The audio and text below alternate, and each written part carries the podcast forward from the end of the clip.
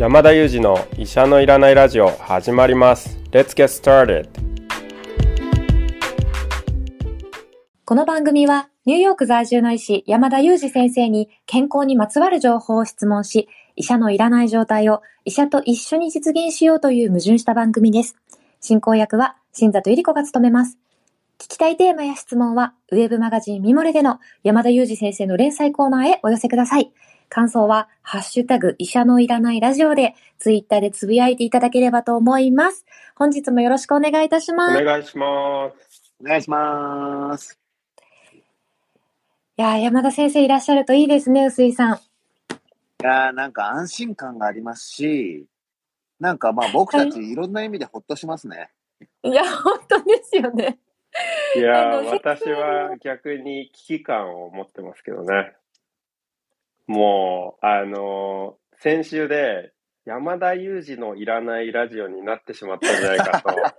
という危機感を持ちながらやっています。あの、私は逆に、あら、今週全然先生が出てらっしゃらない。どうしよう。リスナーの方が満足度が下がるんじゃないかと心配になっておりました。でもそうですね。あの、タイトルとかにちゃんと医者がいないっていうのは明示した方がいいかもしれませんね。そうですね。なるほど。ね、でもそれでも聞く人はまあ聞いてもらって楽しんでもらえたらいいし、いや、もう山田裕二の話だけを聞きたいんだって人ももちろんいるだろうから、まあ、明示はした方がいいかもしれませんよね。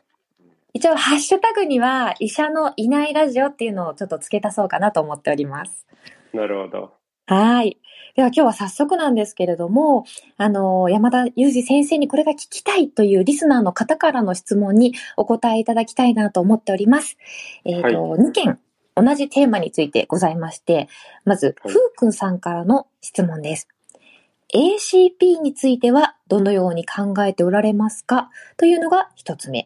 また、ジャスミンさんからは、アメリカの ACP や安楽死、尊厳死など、終末医療事情についてお伺いしたいですとの質問をいただいております。はい、まず、ACP とは何なのかからについてちょっとお伺いしていきたいなと思うんですけれども。あ、わかりました。まあ、あの、すごく広いお話なので、これだけで、あの、数時間お話しできるようなお話なんですけれども、まあ、あの、アドバンスケアプランニングの略で ACP ですね。日本ではですね、まあ、アドバンスケアプランニングとずっと呼んできたんですけれども、これでなかなか認知が広がらなかった。まあ、どうしてもカタカナ文字だとですね、なかなかこう認知は広げにくいという事情もありまして、まあ、人生会議なんていうような名前をつけてですね、認知を広げようというような取り組みもされています。で、これですね、まあ、もしかすると皮肉にも、ちょっとですね、こう、なんていうんですかね、間違った方向性のポスターみたいなものを一時ですね、ちょっとこう、なんで、なんていうんですかね、ちょっと冗談めいたポスターを作ってですね、ま、これが、こう、逆に皮肉にも話題になってしまって、これをきっかけに人生会議という言葉を知ったという方も多いのではないかなと思うんですけれども、まあ、この人生会議という名前がついています。でこの人生会議、アドバンスケアプランニングっていうのは何なのかと言いますと、まあ、もう将来のことですね。このアドバンスっていうのが将来ということで、ケアっていうのは、医療、広い意味での医療を指していますね。で、プランニングっていうのは計画をするということなので、将来の医療への計画ということになるんですけれども、まあ、あの、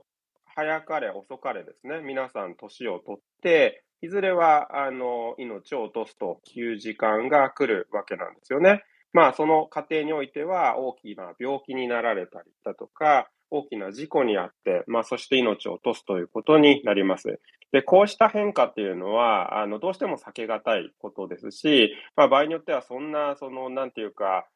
悪いことを話したくないよと思われるかもしれないんですけども、まあ、これはもう避けがたいものです。もう生きている人は、まあ、必ず終わりが来るというものですので、まあ、現実として、まあ、これに向き合わなければいけないということですね。で、これに関してですね、まだ十分お話ができる状態の時にですね、えー、っと、その患者さんご本人を主体として、え患者さんだけではなくて、そのご家族ですとか、あるいは近しい友人の方、そして、まあ、その患者さんの医療を支えている、まあ、医療チームも含めてですね、まあ、繰り返し繰り返し話し合いを行って、その患者さんのまあ、医療の方針とか、あるいは意思決定を支援するプロセス全体のことを指した言葉なんですね。で、過去にはですね、パターナリズムなんていうような言葉もありましたけれども、不権主義と言いまして、医師から患者への一方通行で、まあ、医師がこうした方がいいよ、ああした方がいいよ、こうしましょう、ああしましょうと言ってですね、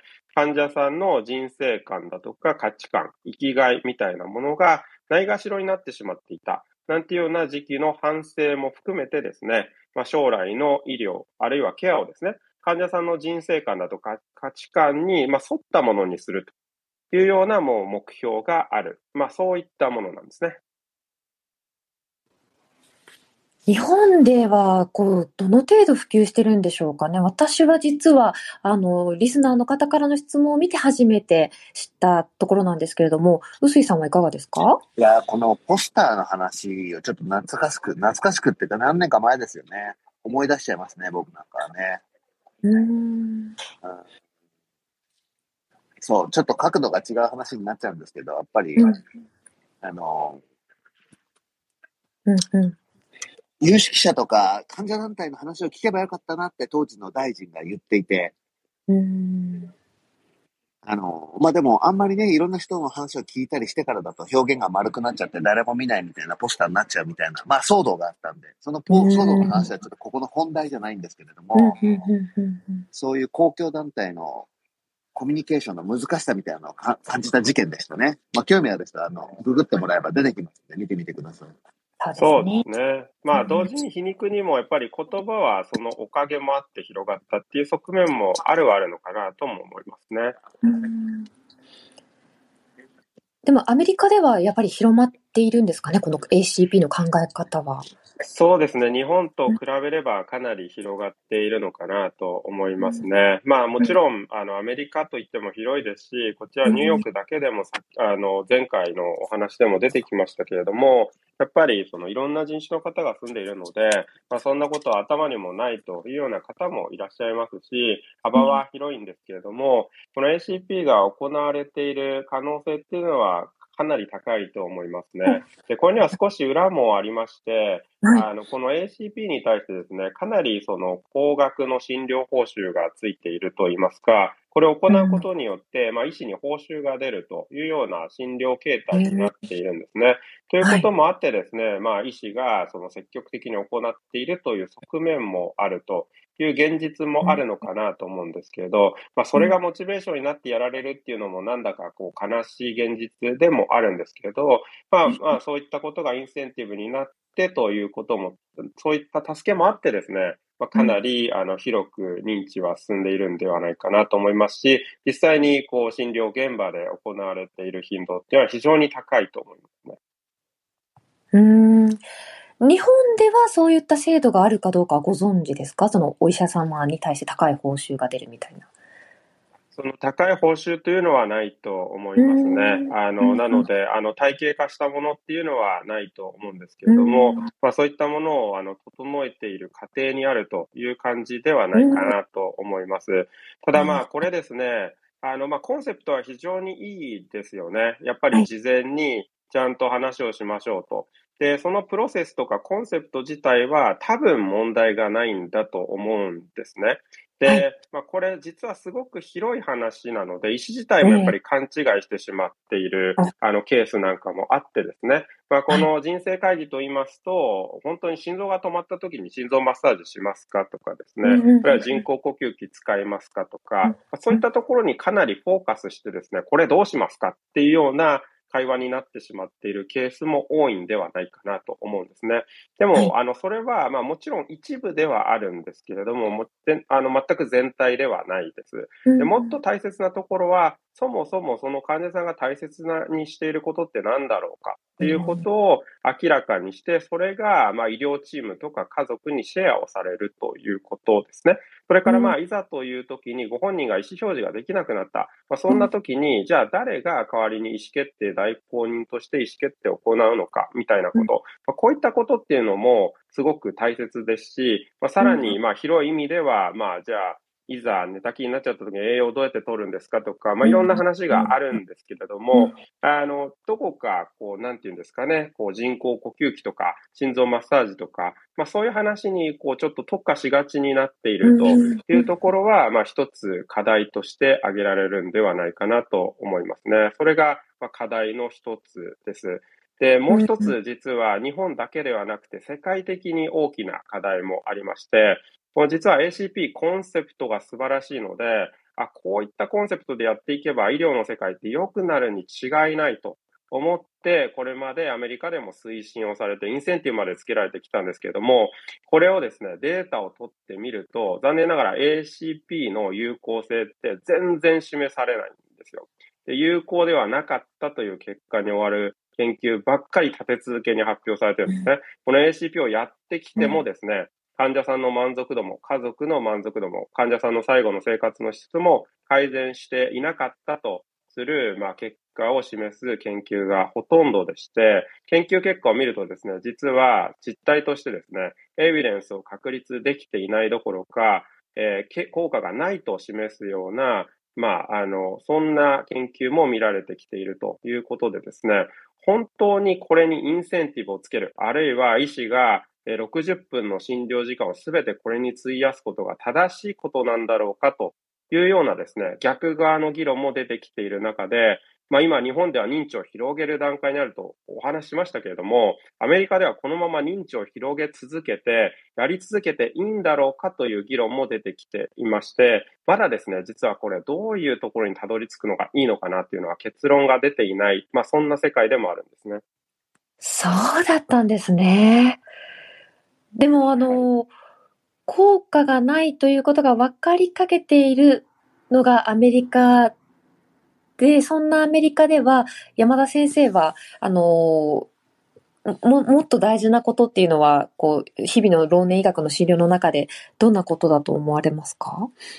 あの、もちろんその生きがいを大切にして治療方針に反映をするということはですね、あの、大切なことだろうと思いますし、最低限やはり意思決定代行人を特定しておくと、そしてそれを家庭内でシェアをしておくっていうことは大切なんだろうと思うんですね。ただですね、まあその、いわゆる人生会議に反映されるような、まあその人生の最終段階における治療方針について前もって話しておく、あるいはその書類を作るっていうことにおいては、かなりまだ議論の余地があるところじゃないかなと思いますし、あの、それをですね、そこまで突き詰めて皆さんと一緒にやるべきなのかはわからないと。でこれについては、まあ少なくとも、まあ、そういった本当に最終局面の時にしっかりと丁寧に話すっていうことがまず大事なんだろうというのは、まあ、ほぼ明らかなんじゃないかなと思いますね。あの、実は私もイメージとして、その最後、じゃあ、自分で食事を食べられなくなった時にどうしたらいいのかを今から決めておかなければいけないんじゃないかっていうちょっとイメージにはなっていて、今の先生のお話を伺って、まあ、それよりも大事なのはやっぱりいつも先生がおっしゃるまたアズモストゥーミーの方なのかなという理解に近づきました。そうですね。というのはやっぱりですね、最終局面で人ってやっぱり考えることって変わるんですよ。経験してみたら、やっぱり全然違う気持ちになったとか、家族もそういったそ、直、あの、局面に、いざやっぱり直面したら、全然違う気持ちになったっていうことって、まあ、想像してもやっぱりありそうですよね。でまあ、実際にそういうことがやっぱりありありますし、私自身もそういったシーンに何度も何度も直面してきたので、やっぱりまあ前もって話しておくって、まあいいように見えて、まあ実は全然架空のことを話していて想像できていなかったっていうこともですね、まあ現実としてはやっぱりあるんですよね。なるほど。薄井さんいかがでしたか、ね、あと、山田先生もよよがよく言う、it depends な感じもしますよね。あ、そうです。本当にここで言う、ね、it depends というのは家族構成とか、その人の状況とか、ね、独身の方もいらっしゃるし。あ、本当にそうなんです。あの、it depends で、本当に事前指示書を作っていて、それが本当に良かったっていうような経験もありますし、そういった経験をされるご家庭もあるので、すべてがすべて意味がないという話でもないんですよね。いやなんかと、ねえ、すごく理解が深まった気がします。ちょっとこう。ね、でも、うちは作ろうとか、うちは作るのやめようとか、自分で判断すればいいんだなって私は思いました。そうですね。まずそういうプロセスがあるということを知っているっていうことがまず一つ大事ですよね。うんうんうんうん、確かに。あの、山田先生の一週間の健康ニュースで、あの、老後の資金がアメリカではなんか1.9億円必要というような資産も出たようなニュースを聞いて、あ皆さんこういうことも考えて、まあ、不安になられてるのかななんていろいろこう思う週末だったんですけれども、ちょっと今後のことをそんなに今日の決めすぎないのも大事かなと私は思いました。はい。今日は山田先生に、えー、ACP について、えー、こう、広い話題だったんですけれども、あの、定義などについて教えていただきました。えー、この番組気に入っていただけた方は、ぜひぜひフォローしていただけると嬉しいです。えー、山田先生、本日もありがとうございました。ありがとうございました。今日もいつもの3名でお送りしました。Thank you so much for listening. See you next time.